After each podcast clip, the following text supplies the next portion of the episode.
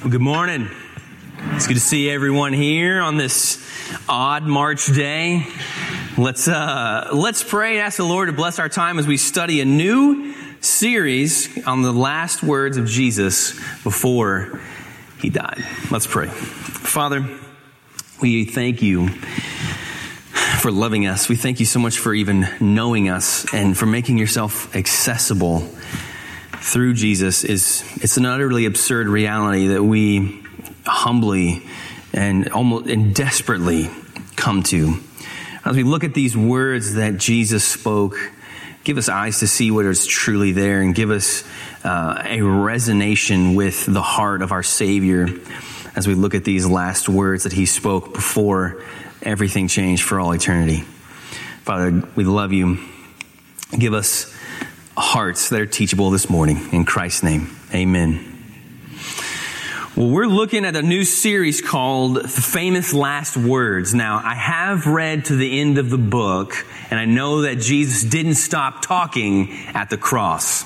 That's just kind of a catchy title for us. We know that he talks after he, he rises again, he rose from the grave, and he speaks in those moments, and he also speaks to John in his revelation, and we know that he will be speaking in glory when we go there and we're face to face. So we know that that's true, uh, but we're looking at these seven sayings. There's seven individual sayings that Jesus spoke while he was hanging on the cross, and if they are significant enough, to be written down by the gospel authors, then they're significant enough for us to know why. Why say those things and why record those things?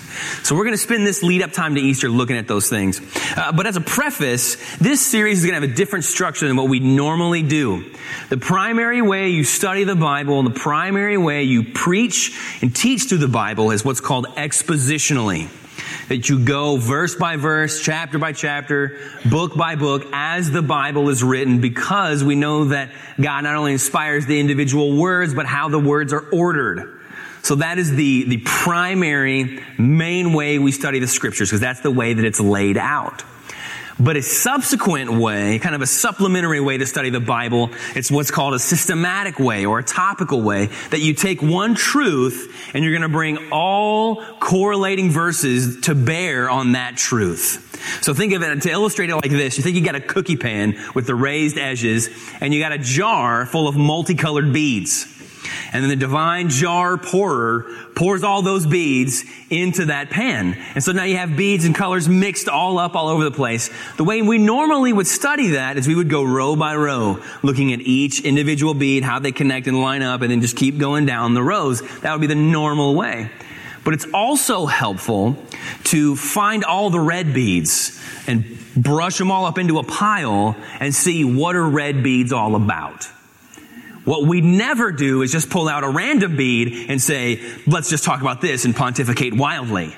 We never do that. But what we're doing today is we're going to brush all one color together and see what the Bible has to say on that. And that's what this series is going to be like. So just wanted to preface so you notice and there's a significant style change. So these sayings of Jesus were spoken from the cross, and the cross is central to the Christian faith. If there is no cross, then there is no salvation. We know that from multiple verses. 1 Corinthians 1:18 points out, "For the word of the cross is folly to those who are perishing, but to us who are being saved, it is the power of God." Ephesians 2.16, as Paul is referencing the, the unification of Jews and Gentiles into one body, he says, and might reconcile us both to God in one body through the cross, thereby killing the hostility. If there is no cross covered in the blood of the Lamb atop the hill of Calvary, then we of all people are most to be pitied. If that place is not real and that did not happen in time and space, then we, of all people, are most to be pitied. So the cross is absolutely essential to us, and Christians have understood this since Acts chapter 2, since the church is founded on the day of Pentecost. We've always understood that as the people of God, that the cross is central. Because you have to ask yourself, just on a practical level, why would anybody adopt a symbol of execution as their primary logo? Their primary symbol. Do you know anybody who walks around with a tiny guillotine around their neck? Or do you know anybody who in their wall, in their place of reference, they have a wall of all different shapes and sizes and colors of hypodermic needles used for lethal injection? Or what about a shirt that has the electric chair on it symbolizing our hope and great joy? Uh, that's not, that doesn't happen, but we do that all the time. We have four of them on top of these lids right here. That's a symbol of execution. Why would we adopt that? Why is that so central to our faith? It must be because it is central. There must be a reason for that, and that's what we're going to be looking at this morning. And we can even document in history, going back to the second century, when the church decided to make this a massive part of who we are. The cross became so prominent as a symbol for the people of God. And it has been forever, because without that cross and the wounds inflicted upon Christ, on that cross, we remain dead in our trespasses with no hope of glory, destined for eternal torment without that cross. So on that cross, we have the very righteousness of Christ imputed to us so that we can rightly sing the song that we sang, how deep the Father's love for us, how vast beyond all measure, that he would give his only son to make a wretch, you and I, his treasure. How great the pain of searing loss. The father turned his face away as wounds which marred the chosen one bring many sons to glory. Sons and daughters don't go to glory if the chosen one is not marred. And we're going to be looking at that fact, the centrality of the cross today. So turn to Luke chapter 23 in verse 34.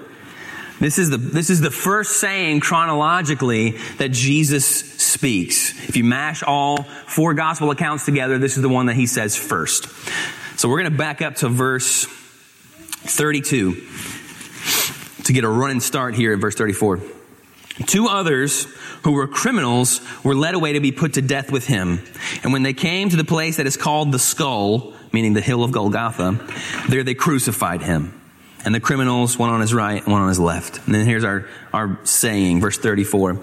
And Jesus said, Father, forgive them for they know not what they do.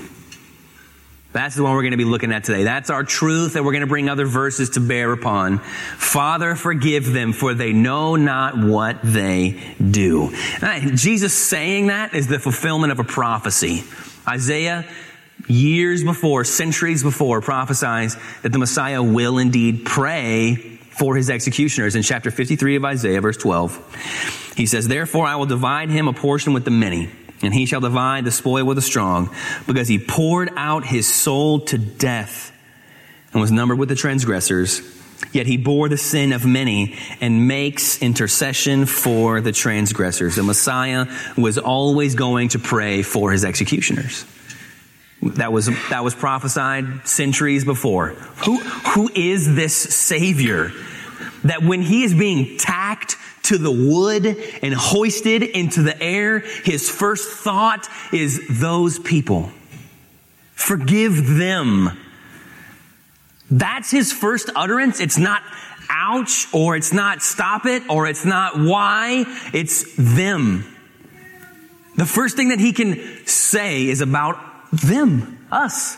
Father, forgive them. Who, who is this Savior? This is the, the true heart of Christ on display. And He's always been displaying this heart. In Mark chapter 6, verse 34, Jesus in this moment says, when he went ashore and saw a great crowd, he had compassion on them because they were like sheep without a shepherd.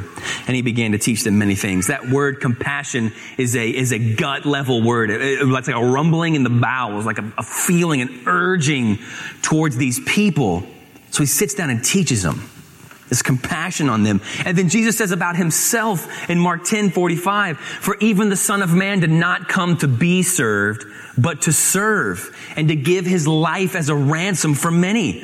When God puts on flesh and dwells among us, he's here to serve others, not be served, and to give himself up to pay the ransom.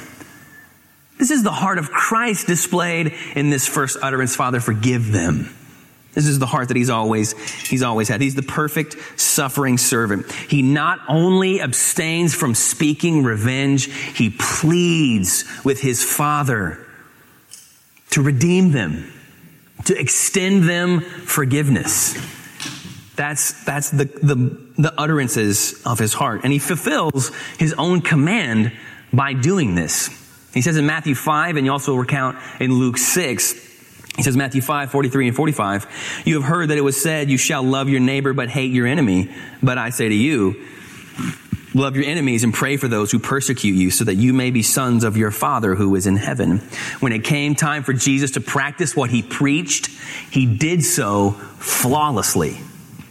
He prayed for those who persecuted him. You can't get more persecuted than being executed. And so when that's happening, he prays for them. He, prays on their behalf. And that saying from the cross is the expression of the boundless compassion of his divine grace. Father, forgive them. Forgive them. Now, before we press on into our, our major section, let me step into the middle of a hornet's nest real quick. Are you so consumed with railing against contrary ideologies or politics or the like that you cannot pray for those who persecute you. Or you cannot pray for those who you perceive are persecuting you. Because I see a raising, a swelling tidal wave in America, in the American church, that we are so rabidly opposed to other people that we cannot pray for him. And that tidal wave is going to crash on the shore and we are going to lose our witness within our own borders. Because if we are pleased, if we're so busy raging against a contrary ideology, I doubt we have any concern whatsoever for souls. Because you have in your own mind been able to twist people into being your enemy that think differently than you or would vote differently than you. Would you be pleased to see Democrats or Republicans or Libertarians or whoever condemned? Would that please you? Would that bring joy to you? Because if so, please remove the title from any of that kind of behavior that is called Christian. Because that is taking a position that Jesus does not take. Jesus had one enemy and has one enemy, and it was not a single individual involved in his execution. It is Satan alone that we wage war not against flesh and blood, but against rulers and authorities and principalities of this dark world. That we have one enemy and it's never a person. The person is never the enemy. They are always the objective. They are always the mission field, for they know not what they do. So let's get that squared away that we pray for those who persecute us. We don't rail against them and long for their destruction. If you, have, if you, want to talk further about that in dialogue, you can reach me at email at johnhattenberger at tomballbible.church. So, well, let's move on to our main section here. What we're going to do is we're going to ask this text four questions because it begs at least four questions. There's obviously a lot more, but we're going to look at four. The first one is, did the Jews and Romans really not know what they were doing? Were they truly oblivious to what they were doing because Jesus says, Father, forgive them for they know not what they do. Let's read an example of this. John chapter 11. Turn with me to John chapter 11, verse 45. We're going to get a running start at this example of this ignorance. Verse 45, many of the Jews, therefore, who had come with Mary and had seen what he, Jesus, did, believed in him. But some of them went to the Pharisees and told them what Jesus had done. So the chief priests and the Pharisees gathered the councils and said, or the council and said, what are we to do? For this man performs many signs. If we let him go on like this, everyone will believe in him and the Romans will come and take away both our place and our nation. But one of them, Caiaphas, who was high priest that year, said to them, You know nothing at all, nor do you understand that it is better for you that one man should die for the people, not that the whole nation should perish. He did not say this of his own accord, but being high priest that year, he prophesied that Jesus would die for the nation. And not for the nation only, but also to gather into one the children of God who are scattered abroad. So here's an example of Caiaphas, the high priest, and there, Jesus His time is coming quickly in John's gospel here. And he says it's better if one guy dies and so the rest of us don't have to die. And then, then John closes the quote and says, he didn't even know what he was saying. He prophesied this divine truth about Jesus thinking one way, but it meant something totally greater than that. Far greater than that. That yes, one man was going to die and save everybody. So he had no idea about who this Jesus really was. And Peter says in Acts chapter 3, verse 17 and 18, he says, and now brothers, I know that you acted in ignorance. He's talking to a Jewish group. I know you acted in ignorance, as did also your rulers. But what God foretold by the mouth of all the prophets that his Christ would suffer, he has thus fulfilled. And this reference pops up again. The apostles say something like this again in Acts 13, 14, 17, and 26. So the apostles are pretty squared away. They did not know who Jesus really was and what it was they were actually doing. They, they were unaware of these things. Yes, they knew that this alleged blasphemer was going to be put to death and he was possibly could be interpreted as an insurrectionist leading revolts against the government. But they were ignorant as to who he truly was and they were oblivious as to what this moment in history was. Paul confirms that in 1 Corinthians 2 8 very straightforwardly. He says, none of the rulers of this age understood this. For if they had, they would not have crucified the Lord of glory. He said, none of them knew what was really going on, and if they did, they wouldn't have done it. So Jesus can say in all honesty, they know not what they do. Now this prayer that Jesus speaks in Luke 23 does not absolve them of guilt. It's just an awareness for us that they did not know what they were doing. They didn't fully comprehend the horrible evil that they were involved in. And that forgiveness was soon going to be available to them. That they also didn't know. So, and, and, this is consistent with the character of God. So Deuteronomy 19, God tells Moses that when Israel comes into the promised land, I want you to set aside three places as cities of refuge. And what these cities of refuge were to be in this time period were for people who had accidentally, unintentionally, without will, killed someone. So this is manslaughter. You're chopping down trees and you accidentally kill a brother and his family and friends are coming for revenge. You run to the city of refuge. That you did not slay with knowledge. You did so in ignorance and God has provided a way for your life to be spared. He established that for Israel centuries before. And this is consistent with God's character at the cross. Father, forgive them. They did not know what they do. Jesus doesn't just call down judgment on them and immediately disintegrate them at that moment. He says, open the gates of the city of refuge for them. They don't know what it is that they're doing. God makes a clear distinction between murderers, true and out murderers who receive swift justice in the Pentateuch, the first five books of the Bible, and then also manslaughter. And Jesus puts them in that category. He says, Father, forgive them, for they don't know what they do. And little did he know, they know that and when they're in earshot of this, that Jesus himself would be that refuge. That he would be this city of refuge. He would be the means in which they are forgiven. So yes, they did not know what they were doing. In verse, next one, second question we're going to ask and this we have to ask. So they don't know what they're doing, and this is God's will that Jesus die so that we can be saved. If that is true, and they're only participating in what God has already said must happen, and they don't know what they're doing, why do they need forgiveness? They can't do anything else, right? Why then do they need forgiveness? Why is Jesus praying that they be forgiven? Aren't they just doing the will of God? Well, let's establish this from the words of the apostles who were right after this in the book of Acts. Remember we read in Acts chapter 3 verse 17 and 18 about they didn't really know what they were doing. Well, the very next verse in chapter 3 verse 19, Peter says, repent therefore and turn back that your sins may be blotted out.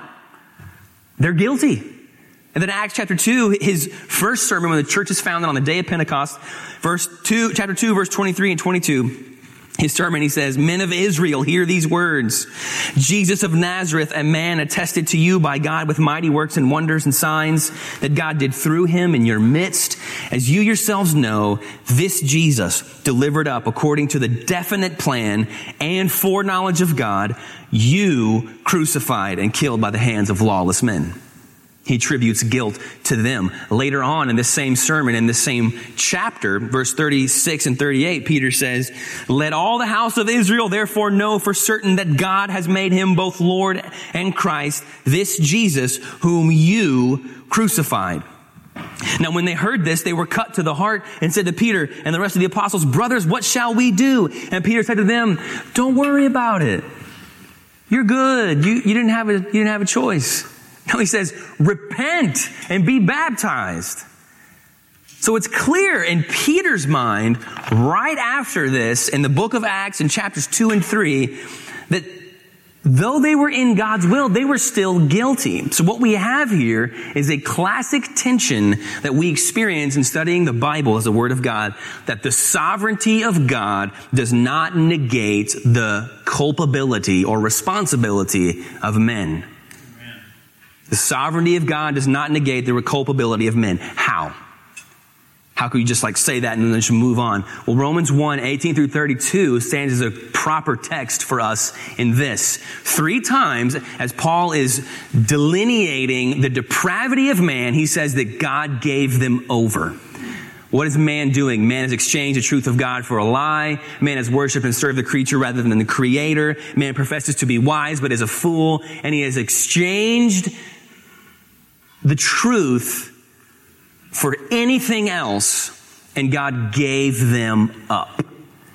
So, when evil runs rampant, it is because God has lessened or removed restraining grace.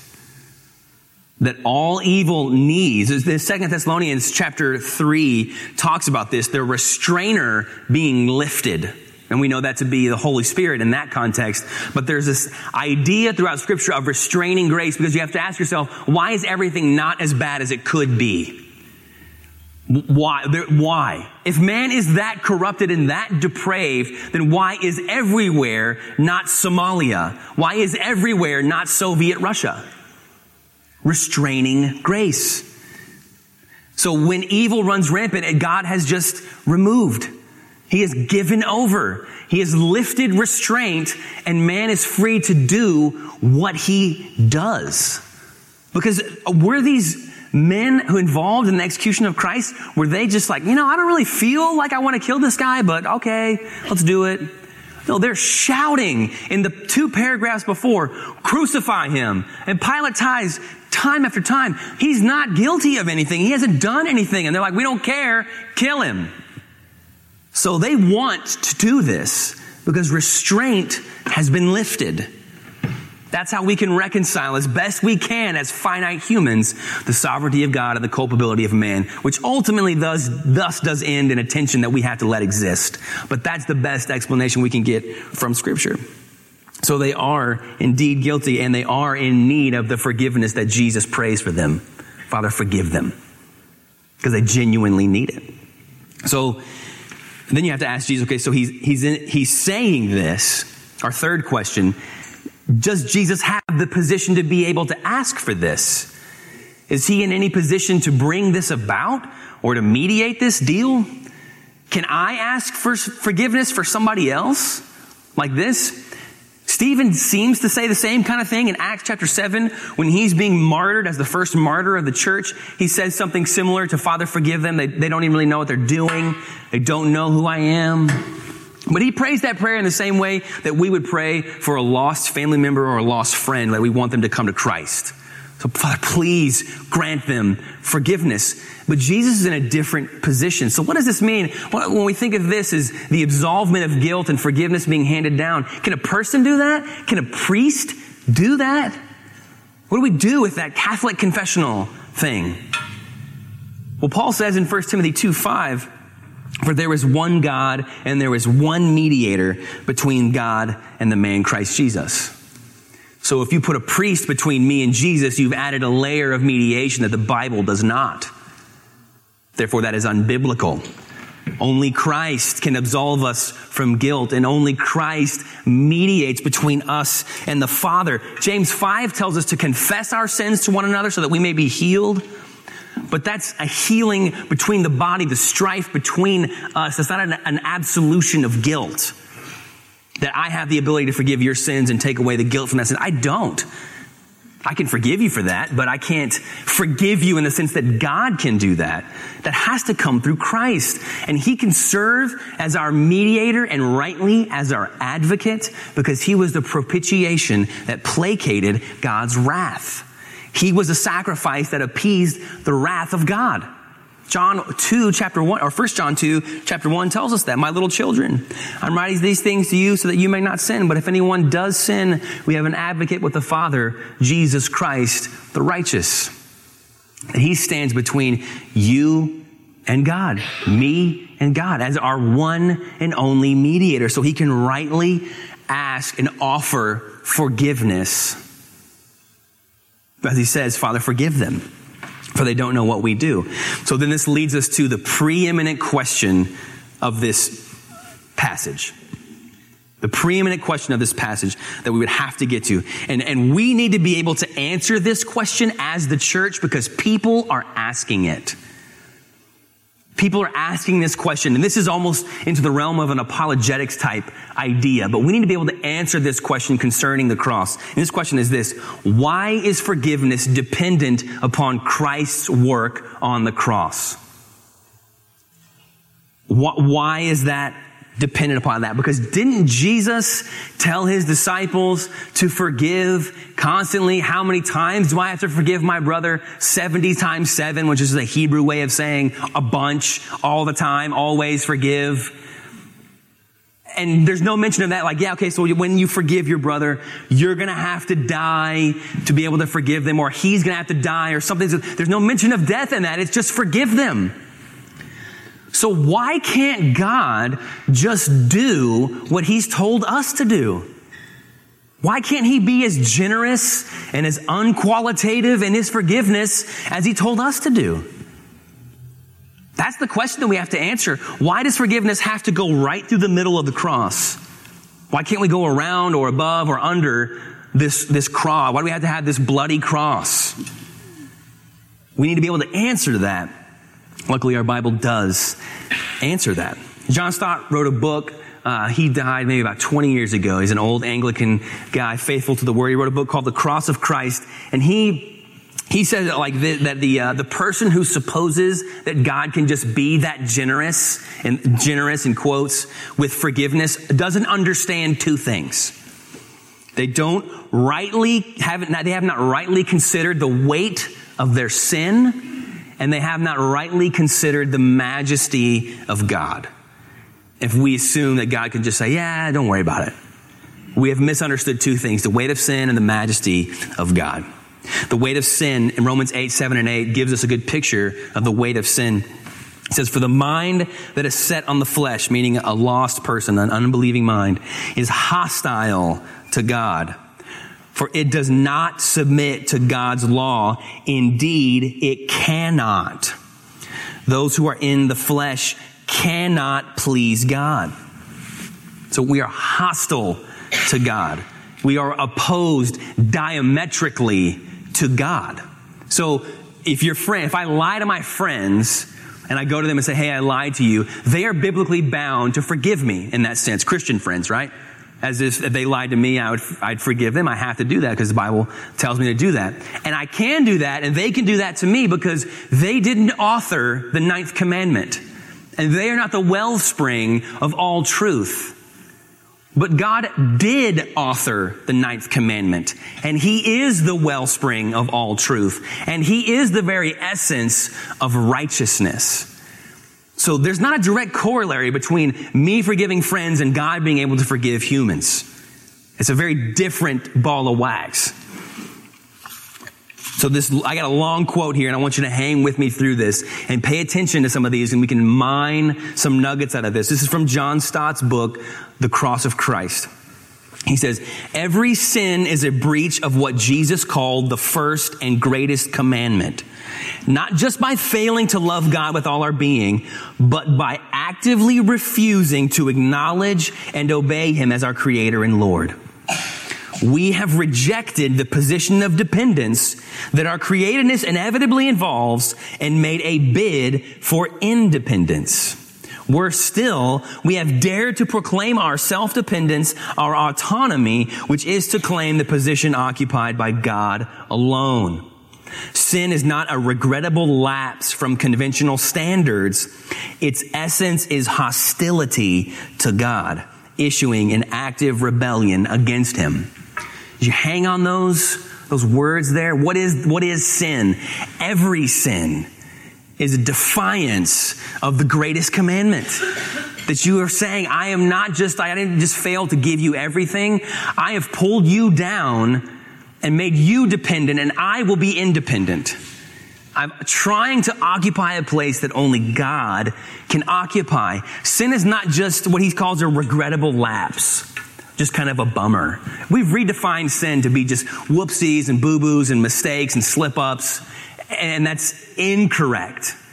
Spurgeon says that we need to beware of light thoughts of sin and giving them dainty names because in his very Victorian way, he says, do not little strokes fell lofty oaks. That tiny little axe is what knocks down that massive tree. So this sin is not negligible. It is not nothing. And make no mistake that if you got saved at five or 55, your heart was just as hostile and just as anti-God as the most vile of pagans. That's the truth of all of us. And we need to understand the weight of this sin so that we can realize why the cross must be the path of forgiveness. We have to understand what this sin is, that there is none righteous, no, not one. There is none who seeks for God. There is none who does good. Romans 3. We, we must adhere to that and believe that. The seriousness of our sin demanded a blood purchase price. Hebrews 9, 22 says, and without the shedding of blood, there is no forgiveness of sins. Point blank, there's no way around that. Without the shedding of blood, there is no forgiveness. There's no ultimate forgiveness of sins. And then the majesty of God. So that's understanding the weight of sin. And if you think you can get around the cross and be forgiven, you don't understand the majesty of God either. Far too often we make God a desperate recruiter to some pathetic cause. That he's just clamoring for anybody to please join with me. We, we make him out to be that. And this endemic view of God is so low that modern people don't even feel the need to be atheists because there's nothing to be antagonistic against. This is this rising, this burgeoning sociological group called the nones, N-O-N-E-S. They believe in nothing. Like, why even consider religion or heaven or hell or eternity or, or right and wrong in an ultimate sense? Because all they've ever seen of God, all they've ever seen modeled or heard from God, he's just some kind of easygoing guru or just some desperate recruiter with some pathetic philanthropic cause. So why even be anti that? That's not even worth taking a stand against.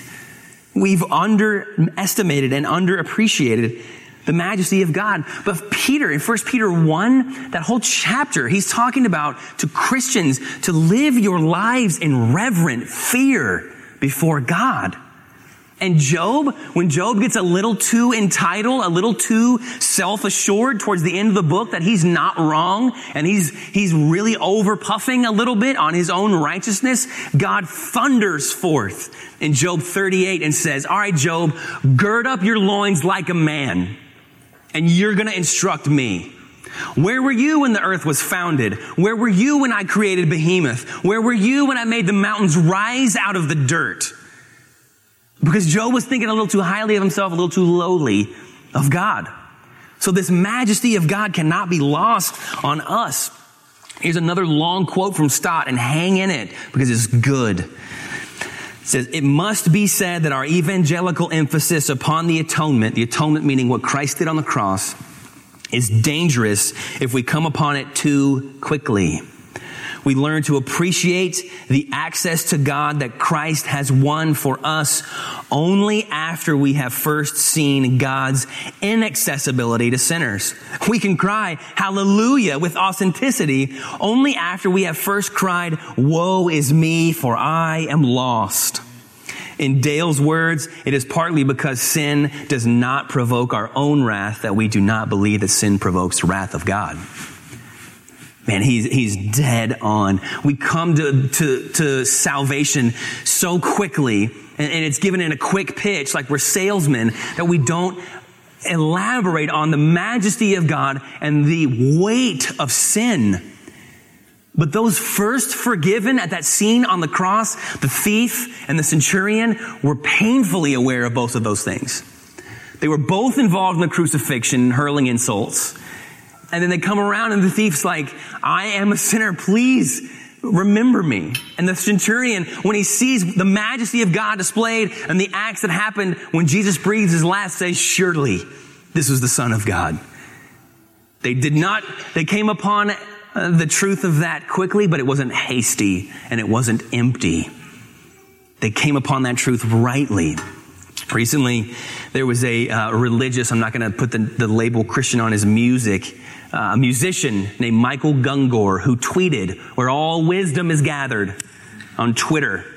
He tweeted these things about the cross, and I want to read them to you. Let's, let's listen to these. He said three things. First one, I would love to hear more artists who sing to God and fewer who include a father murdering his son in that endeavor. That's the first one. The second one. If you can't think of anything to sing to God other than gratitude for taking away your shame away through bloodshed, then stop singing and look around. Number two, and this is the third one. In my perspective, it's the most evil view of God that is possible to have. This guy puts out Christian music that the cross is the most evil view of God it is possible to have. Why would you even sing about that? A father murdering his son. Consequently, I would trust your average modern Christian musician with my theology just as soon as I would trust a toddler to fly me cross country in a 747. Just as a side note. So when you see Evan, would you thank him? Because Evan is not like that at all. Evan has a deep theology that we enjoy through music. That's a rare grace that we are given here at TBC. So, because that, what he was saying in those tweets, that's not the true gospel. J.C. Ryle, the old uh, bishop in England, he said, miserable indeed is that religious teaching which calls itself Christian, yet contains nothing of the cross. That teaching is miserable and it is false that has no cross. Because Peter says plainly in 1 Peter 2.24, He himself bore our sins in His body where? On the tree. That we might die to sin and live to righteousness. By His wounds you have been healed. If He has no wounds, then I am not healed. If Jesus just embraces the shame of the cross that's inherent in that act, if he embraces that and he runs from it, he runs around the Garden of Gethsemane, he doesn't want to go to do any of this, then we all perish. But he didn't. Hebrews 12, 2 says, looking to Jesus, the founder and perfecter of our faith, who for the joy that was set before him endured the cross despising the shame, and is seated at the right hand of the throne of God. He went right up to it. And it seems odd that we have to defend so vehemently this gruesome, horrible act. It would just be more pleasant to not talk about this death this execution all the time and have all these songs that are all about it. But we cannot do that and be faithful to the Bible, and we cannot do that and be saved. There is no salvation out from the cross. So we echo with Paul when he speaks to the church at Corinth in 1 Corinthians 2 2. He says, For I decided to know nothing among you except Jesus Christ and Him crucified. I knew nothing else but Jesus Christ and Him crucified. That was my message. That's all I had to offer. We resonate with that. And we, we cling to that. And we have for centuries. We have since Acts chapter 2. We have to go back to that cross. Some of our greatest songs are about that. In my, in my family, we read, uh, we have family devotions nightly, and, and we oftentimes we break open a hymnal and we'll sing really old songs because the theology in there, I want it burned in my kids' brains. And one of their favorite hymns right now is 300 years old, written by Sir Isaac Watts. And it, it starts out with, Alas, and did my Savior bleed, and did my sovereign die? Would he devote that sacred head to such a worm as I? And the chorus is, At the cross, at the cross, where I first saw the light, and the burden of my heart rolled away. It was there, by faith, I received my sight, and now I am happy all the day. Father, we, we do come to the cross. We do sing of this gruesome, brutal death because there is no forgiveness of sins outside of it. That we cannot be saved if Jesus dodges the cross. Give us the strength and the wherewithal to hold faithfully to that, to cling to the cross. That it wasn't what naysayers and say is divine child abuse. That it was the only way a righteous God can forgive the horrible sins of people. And you willingly did it for us. And, and you went all the way to it saying, forgive them. They don't know what they do. We can never earn that. We can never deserve that, but we worship you for that. Thank you. In Christ's name. Amen.